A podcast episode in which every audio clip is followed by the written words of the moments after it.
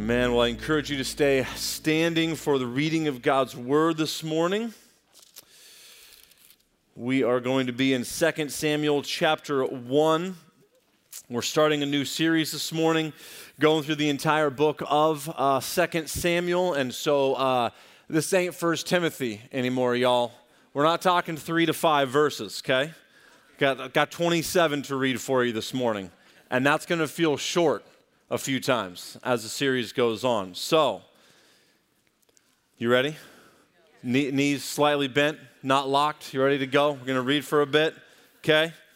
We got people here if anyone goes down, though, right? We got a medical team if it happens, so we're ready for you, all right? Let's pray. This is the word of the Lord, 2 Samuel chapter 1. After the death of Saul, when David had returned from striking down the Amalekites, David remained two days in Ziklag. And on the third day, behold, a man came from Saul's camp with his clothes torn and dirt on his head. And when he came to David, he fell to the ground and paid homage. David said to him, Where do you come from? And he said to him, I have escaped from the camp of Israel. And David said to him, How did it go? Tell me. And he answered, the people fled from the battle, and also many of the people have fallen and are dead, and Saul and his son Jonathan are also dead. Then David said to the young man who told him, How do you know that Saul and his son Jonathan are dead? And the young man told, who told him said, By chance I happened to be on Mount Gilboa, and there was Saul leaning on his spear, and behold, the chariots and the horsemen were close upon him. And when he looked behind him, he saw me and called to me. And I answered and said, Here I am. And he said to me, Who are you? I answered him, I am an Amalekite. And he said to me, Stand beside me and kill me, for anguish has seized me, and yet my life still lingers. So I stood be- beside him and killed him, because I was sure that he could not live after he had fallen. And I took the crown that was on his head and the armlet that was on his arm, and I have brought them here to my Lord. Then David took hold of his clothes and tore them, and so did all the men who were with him. And they mourned and wept and fasted until evening for Saul and for Jonathan his son, and for the people of the Lord and for the house of Israel, because they had fallen by the sword. And David said to the young man who told him, where do you come from? And he answered, I am the son of a sojourner, and a Amalekite. David said to him, How is it that you were not afraid to put out your hand to destroy the Lord's anointed? Then David called one of the young men and said, Go, execute him. And he struck him down so that he died. And David said to him, Your blood be on your head, for your own mouth has testified against you, saying, I have killed the Lord's anointed. And David lamented with this lamentation over Saul and Jonathan his son. And he said that it should be taught to the people of Judah. Behold, it is written in the book of Jashar. He said, Your glory, O Israel, is slain on your high places. How the mighty have fallen. Tell it not in Gath, publish it not in the streets of Ashkelon, lest the daughters of the Philistines rejoice, lest the daughters of the uncircumcised exult. You mountains of Gilboa, let there be no dew or rain upon you, nor fields of offerings. For there the shield of the mighty was defiled, the shield of Saul, not anointed with oil. From the blood of the slain, from the fat of the mighty, the bow of Jonathan turned not back, and the sword of Saul returned not empty. Saul and Jonathan, beloved and lovely, in life and in death, they were not divided. They were swifter than eagles, they were stronger than lions. You daughters of Israel, weep over Saul, who clothed you luxuriously in scarlet, who put ornaments of gold on your apparel how the mighty have fallen in the midst of the battle. Jonathan lies slain on your high places. I am distressed for you, my brother Jonathan. Very pleasant have you been to me. Your love to me was extraordinary, surpassing the love of women. How the mighty have fallen, and the weapons of war perished. This is the word of the Lord for this morning. You may be seated. Well, good morning, church. Good morning. It's good to be together. Welcome to those of you who are joining us uh, online this morning. Uh, my name is Chris, and I serve as the ministry development pastor uh, here at Doxa. I am also known occasionally as Ritter from the front. If you've heard that and been confused, that would be me. It's actually my last name, but it's become my first name at many points in my life, including with Pastor Scott on occasion. Hey, Ritter, that's a good podcast idea. Am I right? That sort of thing, right? That's what happens. But that's me. Um, I also occasionally uh, shout out to Mike Kessler, who I heard from recently, beloved member who moved away out of state, like only a handful of people have. Ha ha. Um, and uh, he calls me Reverend Ritter, but none of you get to do that. Only Mike Kessler gets to do that. And when he comes back, one day I believe he might, he can call me that again. All right. Hey, I have got some updates for you. Before we get into the sermon, uh, as the ministry development pastor, I can tell you there's a lot of ministry being developed here. You just heard about part of that with our church plant coming, and praise God for that. And, and by no means does that all fall under, under me. We have an amazing team, a growing team uh, of staff who are working here, laboring hard in the Lord with so much going on. I, I do want to give you two updates that are under uh, my care and leadership here. And the first one would be about Eden Classical Academy.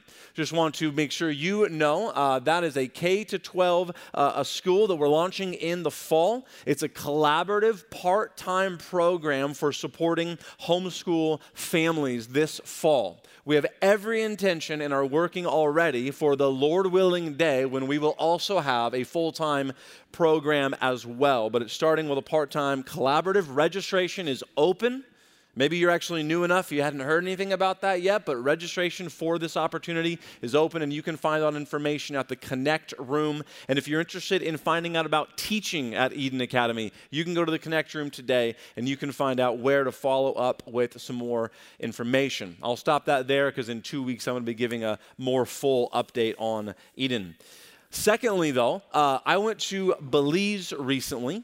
Uh, a number of you probably heard about that on the podcast we did in the state of the church. I traveled there last month as a team of uh, six of us went together. It was myself, uh, Mike Spiro, who works here as well, and then uh, one of our members, Mike Shelton, joined us, and we were joined by three men uh, who go to a District Church in El Dorado Hills, one of whom works with AIM, which is Agape International Mission. that was launched by a former pastor in the area here about 18 years ago, and they launched their ministry in Cambodia about 18 years ago uh, to deal with the uh, tragic and, and just um, um, pervasive uh, human trafficking uh, travesty that is in Cambodia, and it's in many countries, unfortunately. It's actually more or less in every country, in case you don't know that. But they started in Cambodia and have seen tremendous fruit, rescuing women out of sex slavery, uh, giving them a gospel giving them discipleship, eventually planting a church, training them on job skills,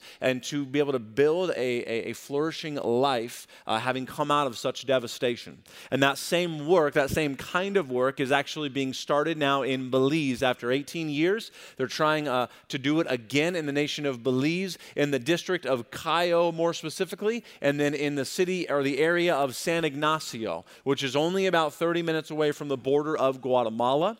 So uh, they planted a missionary and his family in San Ignacio uh, early 2021 for networking, relationship. There are some ministries in Belize doing this sort of work, but it's a, um, again, it's a pervasive issue there. So there's more than enough space to have a new ministry there for this purpose. And after a year, they uh, partnered with a, um, or during the course of the last year, they partnered with another Christian organization. They've been um, fundraising for that organization to finish raising funds for a 20 person residence uh, where they would come out of uh, sex slavery and be rehabilitated and given counsel and given the gospel and again discipled as they come to faith in Jesus. And so they partnered with that ministry who successfully finished their fundraising. Um, very recently, and they are actually AIM, Agape International Mission, is seeking to do its own purchase in that kind of similar area as well. You can see one picture of one of the residences here. This used to be an American uh, study abroad center uh, in Belize in that area, and with COVID two and a half or so years ago, they uh, shut it down and they decided not to open it back up.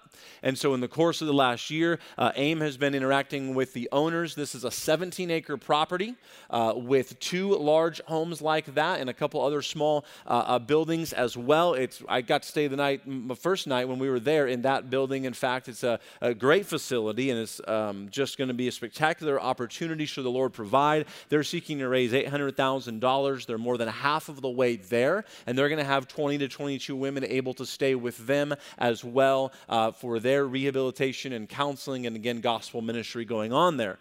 And so uh, we're very excited to tell you, church, that after I talked to the elders about just what can we do, at least in the short term, uh, uh, we have decided that we are going to be uh, giving $30,000 to AIM for the purposes of helping secure this facility and their operations in Belize. So want to Want to praise God for that, for your generosity that makes that possible. Those are part of the funds that we are setting aside each each year. We're setting aside funds for generous opportunity, and we want to take advantage when we can. And so we're praying about what the uh, a more longer term approach might be, uh, if and how to participate in in more ways besides uh, finances. But it's great to be able to say that we're going to start there. Okay. Let's jump into 2 Samuel chapter 1. This is a new series. It's going to take us about six months to get through. And, and Scott already asked the question, but I, I didn't get to see. Uh, so I want to ask it again. Who was here for 1 Samuel back in 2019? Okay, so if you look around a little bit, uh, you can keep your hands up just so you look around a bit. Church, we've like tripled, maybe and then some, uh, and praise God for that, His grace and that growth since 2019. Uh, we ended the series right before we moved into this building. Um, in fact, it was the first uh, series when we changed our name to Doxa Church. I was just realizing that. Uh, but that took about six months to go through, and I want to encourage those of you who were not here, the many of you who were not here, uh, to go back and listen to the After the Heart sermon series. That's what it was called. You can find that on the app. But I want to also encourage encourage all of you to consider something, which would be a one month Bible reading challenge of sorts. Read 1 Samuel and 2 Samuel, two chapters a day. It'll take you almost exactly a month. Well, I'll encourage you, you know where we're going you should get your own devotional time in line with that. Get familiar with the characters, get familiar with the story. It's really one story that we're delving into today at about the halfway point, as you'll see. So I'd encourage you, get, get to where we are and then get well past that to know, boy, can't wait for that to be covered. Whew, that's a nasty death. Whoa, what happened there? How many wives did David have? Are we going to talk about that? Yes, we'll get there. We'll talk about that. It'd be exciting to know that many of you would be joining us to pray for this sermon series. And so the series is called Kingdom and Covenant. And these are two words that really encapsulate well the major themes of the book that God has established a kingdom and he's establishing it in history through Israel. But then, of course, there is an eternal kingdom that is even far greater and will be the theme that we will come to often God's kingdom that is in the Lord Jesus Christ. And God is a covenant keeping God as he makes this covenant with David in uh, 2 Samuel 7 we will see he is faithful to keep the covenants that he establishes. Now, before we crack open to 2 Samuel, we do need to do a little bit of um, kind of like on the uh, previously on TV shows, right? This is going to be more than just a couple of minutes because, like, it's 31 chapters that I'm going to do my best to bring you up on the kind of 30,000 foot view of who are the players, what are we dealing with, and then we get into 2 Samuel because, again, we are smack dab in the middle of ultimately one story here. Okay? So, about first Samuel. First Samuel opens with a woman named Hannah who had no children but desperately sought one from the Lord. He answered her prayers, and the baby's name was Samuel. And Hannah dedicated Samuel to the Lord, and, Samuel was given, as she promised, to uh, a, a, a, priest named Eli in, in the temple of Shiloh, and that's where Samuel was raised up. And Samuel became the prophet of Israel for many years, thus the name of uh, the two books here. Now, in those days, God was Israel's king. And yet Israel was dissatisfied for that, for they wanted a king like the other nations. And so God gave them a king named Saul. And we read this in chapter 9, verse 2. Saul was a handsome young man. There was not a man among the people of Israel more handsome than he. From his shoulders upward, he was taller than any of the people. That's it. That was the litmus test that Israel wanted for their first king. And so they got what they wanted. Samuel warned the people against having another king other than God himself, but the people were stubborn. Shocker, Israel? Yes, stiff necked, and they wanted Saul as king, and so they got it. And no surprise, just as they were warned, he was a capital D disaster, dumpster fire disaster. You can read it for yourself. God rejected Saul for his disobedience and unbelief, yet he did remain king unto the end of his days, which we'll talk about in just a moment. Now, God did work through Samuel, the prophet, to anoint another king, a young shepherd boy, the youngest of eight sons, named, good job, class, named David and I'm going to have to um, fly over all sorts of interesting details, but suffice to say, this is again macro summary here. David was blessed tremendously by God. This is the David of whom they said as they would sing a song, and I'm paraphrasing Saul has killed his thousands and David his ten thousands. He was a mighty warrior. He was really the, the, the kind of the people's champion. This is the one who slayed Goliath in 1 Samuel as well. And so David is tremendously popular, and it's no secret that he's going to be the next king. And so Saul, being the dumpster fire he is, hates David. Hates him with a passion, chases him all over the geography of Israel and beyond for many years. But the problem with uh, the problem for Saul was not only that he couldn't find David, couldn't capture David, but he also couldn't get away from David because David married Saul's daughter. So David was Saul's son in law. And I assure you, no matter how you feel about your, your in laws, it is not as bad as David had it with his father in law. All right? Again, you can read the details for yourself. But it goes further because one of Saul's sons, Jonathan, was David's best friend like BFF to the max, like soul buddies, brother from another mother. They were loyal to the very end to one another. And, and, and, as we'll see, he says, Your love was so extraordinary, greater, and in a different way than that of the love of a woman. He loved him from the heart, and Jonathan humbled himself, knowing that he would have been the heir except for God's promise to David. He humbled himself and supported and exalted David, defended David. So Saul couldn't get away from David. Now, we're going to go towards the end of the book, and, and there's uh, two simultaneous battles going on. David has been chased out of Israel, and he ends up, this is like uh, um, incredible as you read the story. David ends up going to the sworn enemy of Israel, the Philistines, and convincing them to let him join their army. And he's trying to convince them he will even go into battle against Israel with the Philistines. But some Philistine soldiers speak up and they're like, nah, not going to trust that he's not going to double double us and cross us and all of this. And so they end up kicking him out and the philistines go and battle against saul and jonathan and the israel army. And then david goes to his own battle against the amalekites because they had kidnapped his two wives again today's not the day, but we'll be talking about that at some point. David goes and rescues his two wives, and actually, a whole bunch of people had gotten kidnapped, and he slays the Amalekites. And that's where we see 2 Samuel chapter 1 pick up, and in David's narrative. But meanwhile, simultaneously, Saul and his son Jonathan, I think all of his sons, in fact, fall in battle against the Philistines in 1 Samuel chapter 31. So, this is where we get into 2 Samuel. The title this morning is The Mighty Have Fallen.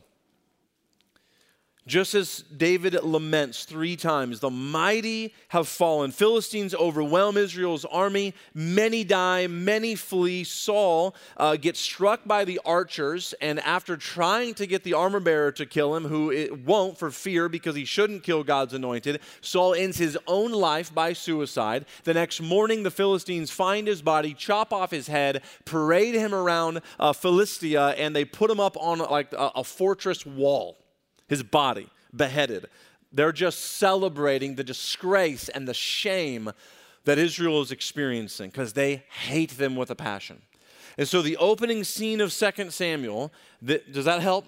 Get us into the moment, get us into the mood to see what's going on. This is utter defeat. This is the, one of the darkest periods thus far in Israel's history with the fall of their first king. And then we get into our big idea this morning. Let me give it to you. The dishonorable death of God's anointed will not be the end of God's redemptive plan. Saul died a very dishonorable death, having lived a very dishonorable life as the first king of Israel. Now, God is not done, though. This is what we're going to see. This is sort of a transition chapter from chapter 31 into David's reign. This is what we know. It will not be the end of God's redemptive purposes. I'm going to talk about this chapter in three acts, and then we're going to make some application at the end. Act 1 covers verses 1 to 10. It's a fabricated story fabricated story. David is in uh, Ziklag after he comes back from defeating the Amalekites. Ziklag was like his base camp. It had been given to him and to his soldiers, so it was kind of a maybe a respite after his battle. And for two days he was there. And on the third day, verse 2 tells us a man from Saul's camp came with clothes torn and dirt on his head. And that is a cultural symbol uh, of mourning and grief and sorrow and he comes by himself. So, in the very least, David can understand this is not going to be good news.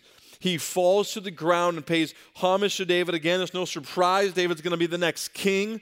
And this man had traveled from the battle approximately 80 miles from Gilboa to Ziklag. And he falls before David. And David says, Where'd you come from? And he says, I have come from the camp of Saul, or the camp of Israel, in verse 3. Well, how'd it go? David begins an investigation, and this man just w- with, uh, with um, no nuance. Verse 4 The people fled, and many of them died, and Saul and Jonathan are also dead. He knows that ultimately, while there were mass casualties, what David wants to know is about Jonathan and about Saul. So he cuts right to the chase. There's no, no two ways about it. Now, David asks this question, though. Okay, that's going to take you back. How do you know, though? Like, how, how, do you know what happened to him? And he goes into his story now in verse 5 and 6. And this is where it gets interesting because he starts with, By chance, I was on Mount Gilboa. By chance, you say. It's like were you walking your dog and you ended up in the midst of a big battle?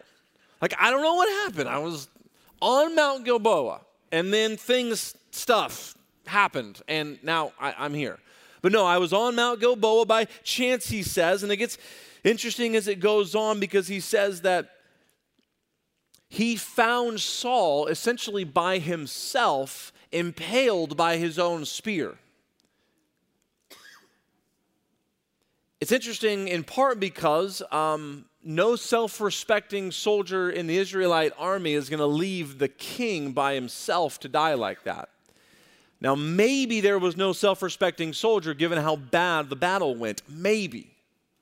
But it seems unlikely. But his story is that the, the, the camp of the Philistines were gathering around Saul, and I was there. He saw me and asked me who I was. I told him I was an Amalekite. And then, you know, I don't know. Um, he asked me to kill him, end it. So I did. I struck him down. He wants it to be spun as a compassion kill of sorts. And then he traveled the 80 miles from Gilboa, Gilboa, Gilboa, Gilboa, Gilboa, to Gilboa, about 80 miles, and he lays before him the crown and the armlet. Now, there seems to be no doubt that that's, that's the truth. He laid it before him, and how did he get it? We don't know for sure. But, but what's interesting for us as the advantaged readers in the moment is that we've got 1 Samuel. And we have the narrator's spirit inspired version of the story in 1 Samuel chapter 31 about Saul ultimately ending his own life by falling on his sword, which is different than a spear, even though you read 1 Samuel and his spear was famous. David knew that well because he threw it at him many times trying to kill him.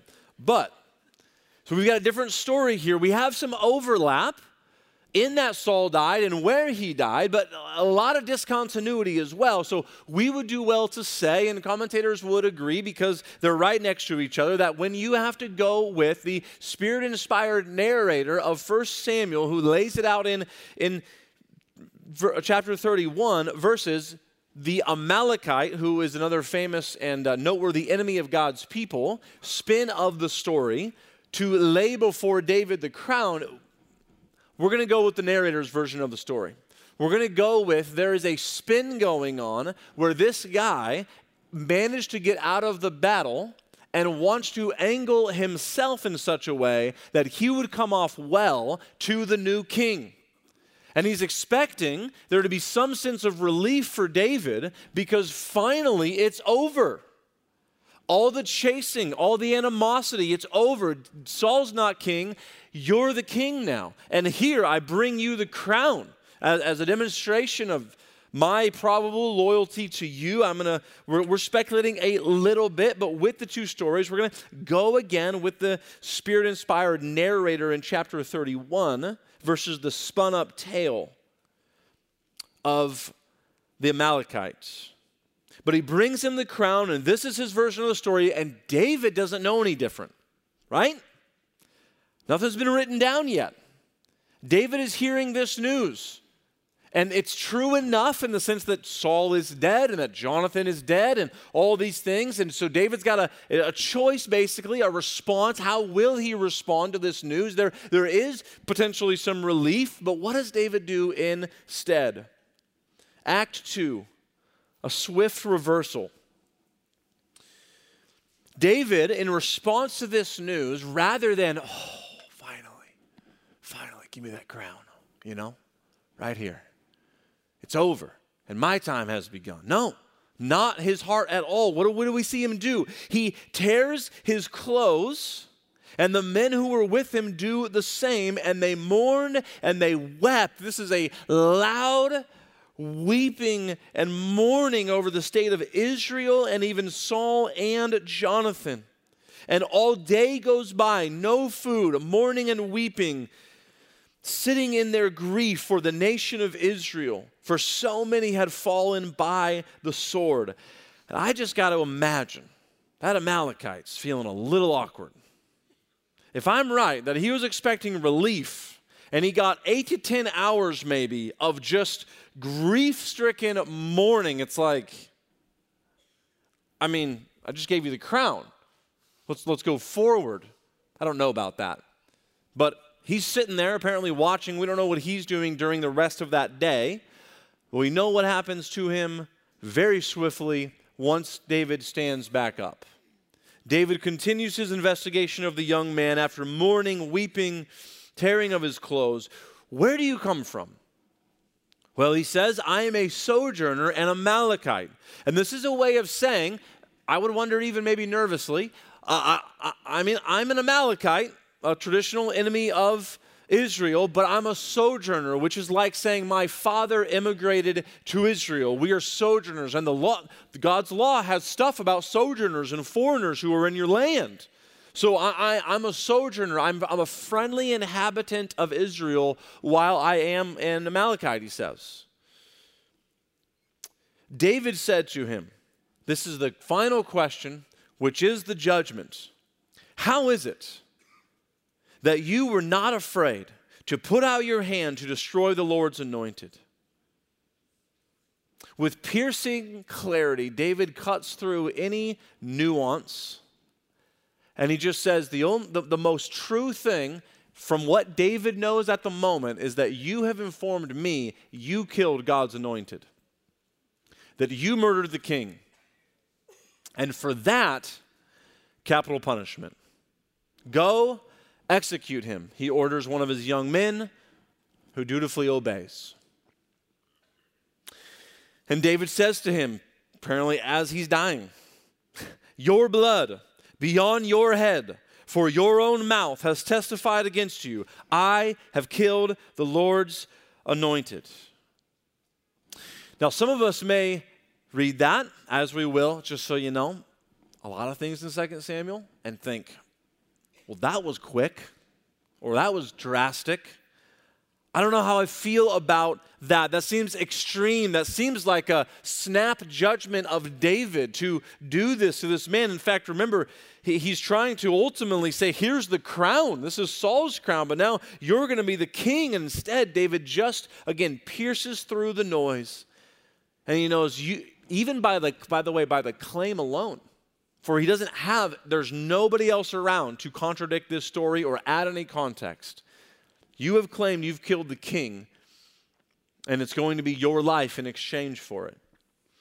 And before we make our judgment, maybe about David, we need to understand there is a biblical principle undergirding this that does come into our own lives. And that is the principle that we are responsible for our sins.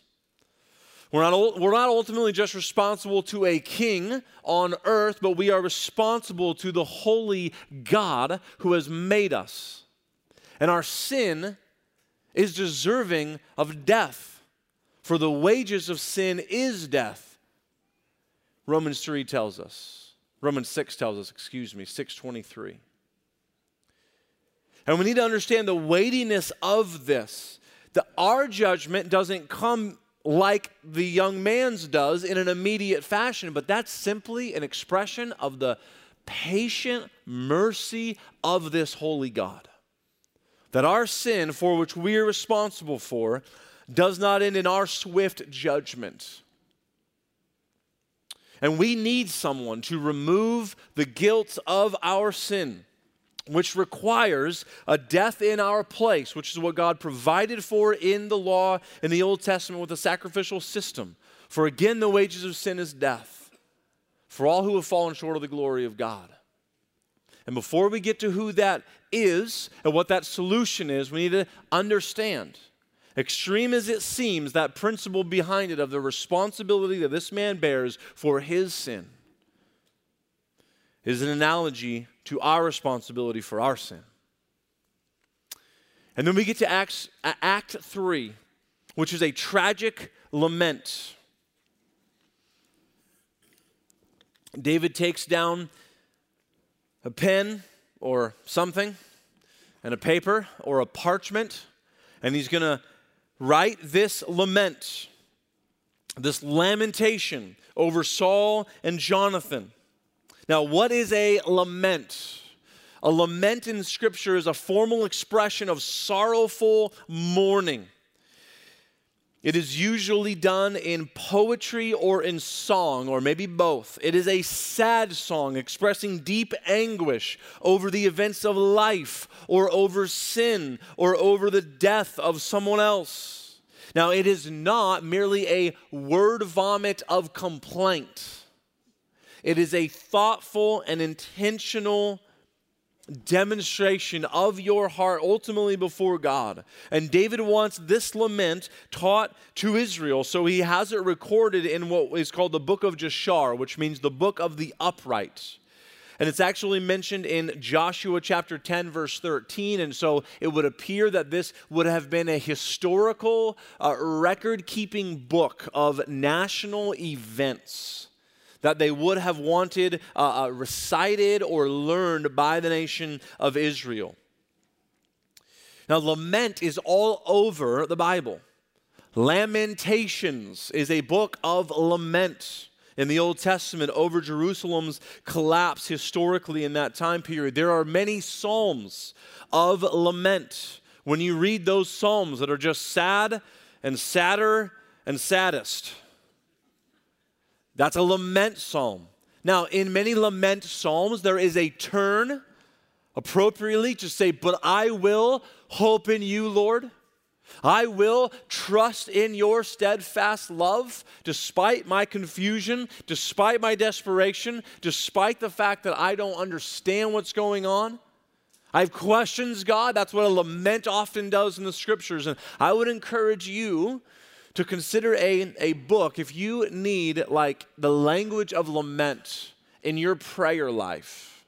I would encourage a book called Deep, Dark Clouds, Deep Mercy. Dark Clouds, Deep Mercy is a pastor's journey into the understanding of lament in the scripture and its place in the Christian's life. And I believe you would do very well to check that out. But this lament is a sort of eulogy here as well. He is mourning, but he wants to teach it to Israel. He wants it recorded as his thoughts, David's thoughts, the day he found out about the death of Saul and Jonathan. Lay this down. This is a eulogy in remembrance of these two men primarily. And because it's a poem, it's not really something you're going to, you know, teach in a verse by verse manner, like again, maybe something like from Paul, like First Timothy, where you're getting in every last word. But you read it and reread it, and you see themes that pop up. And so, a few themes that come up. There are more, but for the sake of time, notice in this in this lament poem how David chose to speak about Saul. This is a public record of how David's going to remember Saul. He had more than enough opportunity to highlight Saul's many sins against him, more than enough chance to do a good riddance poem about Saul. But instead, he is going to basically bury Saul's offenses with Saul being dead. Saul is gone, and the sin of Saul is between him and the Lord that he has now met. And David is not going to dwell on those past sins. It doesn't mean he's just sanitizing it and acting like it never happened, but publicly he's going to speak of respect about the former king.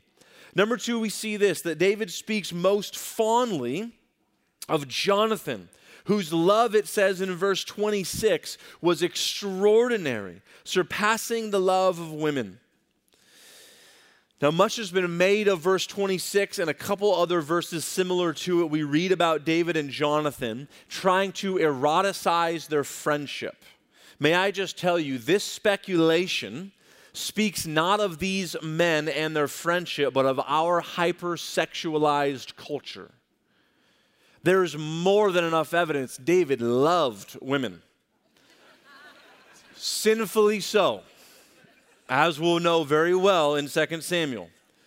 And we unfortunately have lost sight of the beautiful reality of two men being friends in such a way that is a bond that is closer than blood, blood brothers the extraordinary bond of love that is praiseworthy. For again, Jonathan humbled himself, knowing that David will be the next king and not him, never turned on David, defended David, exalted David in the nation.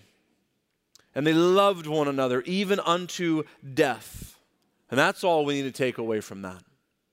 And finally, third, we see the three times cry, the mighty have fallen. This is what Israel is to remember. So that one day, if a child were to ask, hey, King David, the day he became king, what did he say? What did he remember? Was he excited to be king? And his parents can say, well, actually, he mourned with his men. And he wrote this lamentation that the mighty of the nation had fallen. Saul and Jonathan and so many soldiers had fallen. The nation was in disgrace. He did not take the excited, relieved route, but he was devastated for the nation. He wants it laid down in history that this is how he took in the news. And this is how 2 Samuel 1 closes.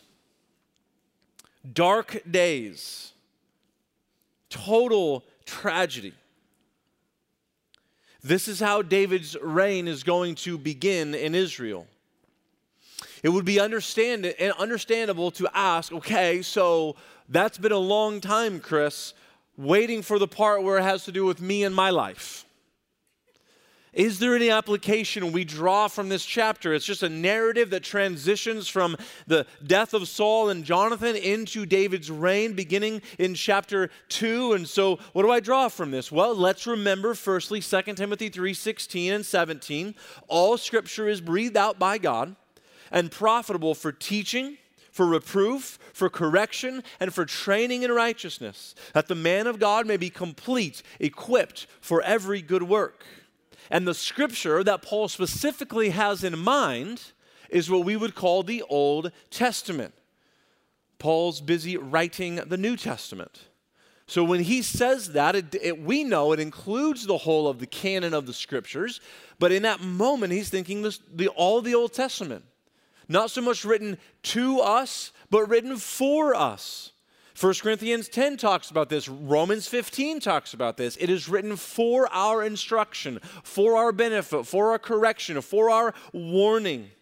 And so, if we are believers of the word, check, check, yeah? Okay, believers of the word, we're going to look and we're going to ask God to help us see things to, to apply. And so, let me bring out three, three points of application I imagine as you do your dutiful study over the next month, you will learn the art of drawing out application from the Old Testament narrative. It's a healthy exercise for your devotional life. So, firstly, this entrust yourself to God and do not take matters into your own hands. This is a meta takeaway, if you will, about David up to this point. David does not have positive lessons at every turn, but we do have one from him here. That as a young man, a, a promised and anointed to be the next king of Israel, he never took matters into his own hands to become king, and in fact condemned the one that did unto death by killing Saul. He had opportunity at least two times to kill Saul with his own hands and get away with it in 1 Samuel, and he never did. He refused to go beyond what he did not know. He did not know the Lord's timetable, and he was not going to take it in his own hands. And there is a place for us to consider how often do I take matters into my own hands? When I am hurt, when I am slandered, when I am, we could use the language of victim. I mean, David was that to Saul. When I feel those feels, when those sins have done against me, how often have I lashed out? How often have I take matters in my own hands? How often do I have the vengeful spirit that takes advantage of an opportunity and even spins it to say, This is from the Lord? I've been sinned against. I have an opportunity to come out against this person. I'm taking it. David always avoided that, entrusting himself to God. And I would say this even when, when we see or it feels like maybe an enemy that's come against us is winning in life we entrust ourselves to the Lord who knows all, sees all, and will judge all in the end in perfect righteousness. So even if you come to the end of your days not being able to get the righteous judgment and vindication that you believe you deserve, God will ensure in the end, in the final analysis, no one gets away with anything. Secondly, this embrace constructive lament. Embrace constructive lament. Here's what I mean. If David would have put this lament down on social media today, what do you think people would have thought of that? Don't you think if people knew anything of the story of David, they would have criticized David for sanitizing and whitewashing and just making Saul out to basically be better than he really was? Because in our day, public shaming gets a high marking of approval. Rather, David takes the honorable route and conceals, not denying, but conceals what is now with Saul in death. It's over. And he's not going to remember it anymore. He's going to let the Lord deal with that. The Lord will vindicate him. He gives a constructive lament, refusing to air out his grievances, though there were many of them. And there's a word here for husbands, there's a word here for wives, there's a word here for those in a church community. When people may come against you, when people may offend you, and truly they may, there's a word to watch out in your own spirit for how you would speak in a public manner about said person who has been against you, or how in a group of, of friends as you are bantering about things, and again for the husband toward the wife when she's not there, the wife about the husband when he's not around. Do you speak in constructive manners? And this is not to say you never share the reality of what's against you with trusted friends right? There's counsel in that, right? This is not the same thing as that, though. This is in your public demeanor as you speak about someone. Are you joyful in shaming them? Dragging their name through the mud, even if it's all true. Embrace a constructive lament. David, in his sorrow, would not go on attack mode. There's something to take away for us in that as well. Finally, this exult in the dishonorable death of your true king. Exult, E X U L T. I got my third E in here. Exult in your dis- the dishonorable death of your true king. I told you the big idea was that the dishonorable death of God's anointed will not be the end of God's redemptive plan. Saul was God's anointed, the first king of Israel. David says as much in verse 14. The word anointed in the Hebrew, coming into English, is the word Messiah. And in the New Testament Greek, that would come across as Christos or Christ. Saul was a disgraceful, anointed king that God ultimately rejected. But God has another anointed king true and eternal, the Lord Jesus Christ, the anointed King of kings and Lord of lords. And Jesus too died a dishonorable death. Though not guilty of any sin, he died the dishonorable death on the cross, paying for our sins. And this is what God has to say in Colossians chapter 2 about that dishonorable death, in which it was believed by the spiritual enemies, much less the, uh, uh, the, the enemies that came against Jesus, human enemies. The spiritual enemies also believed they had disposed of Jesus, disposed of the Holy One of God. And here's what it says Paul writing, Colossians 2:13 and you who were dead in your trespasses and the uncircumcision of your flesh God made alive together with Jesus having forgiven us all our trespasses. How? By canceling the record of debt that stood against us with its legal demands. This he set aside nailing it to the cross. He disarmed listen God in Jesus disarmed the rulers and authorities and put them to open shame by triumphing over them in Him. And so, in Jesus' dishonorable death in your place for your sin, God ensured that the true anointed one, Jesus Christ, his disgraceful death was actually his victory. And it is yours as well for all who turn from sin and embrace Jesus Christ as your Lord and Savior and King. Jesus is the one who suffered the most dishonorable death on the cross, removing from you who believe the shame of your sin, the scorn of your sin, the death and the punishment you deserve, he took upon himself. Nailing it to the cross, God disarmed in Jesus the spiritual enemies that are against us, who want to continue to accuse you, who want to continue to belittle you and mock the name of Jesus in this world. They are already defeated enemies. And God used the disgraceful death of his true anointed one, Jesus Christ, and then vindicated him on the third day when he rose again. And having ascended, he now reigns over all, returning one day to judge the living and the dead. This is the Savior that you have, dying a disgraceful death in your place.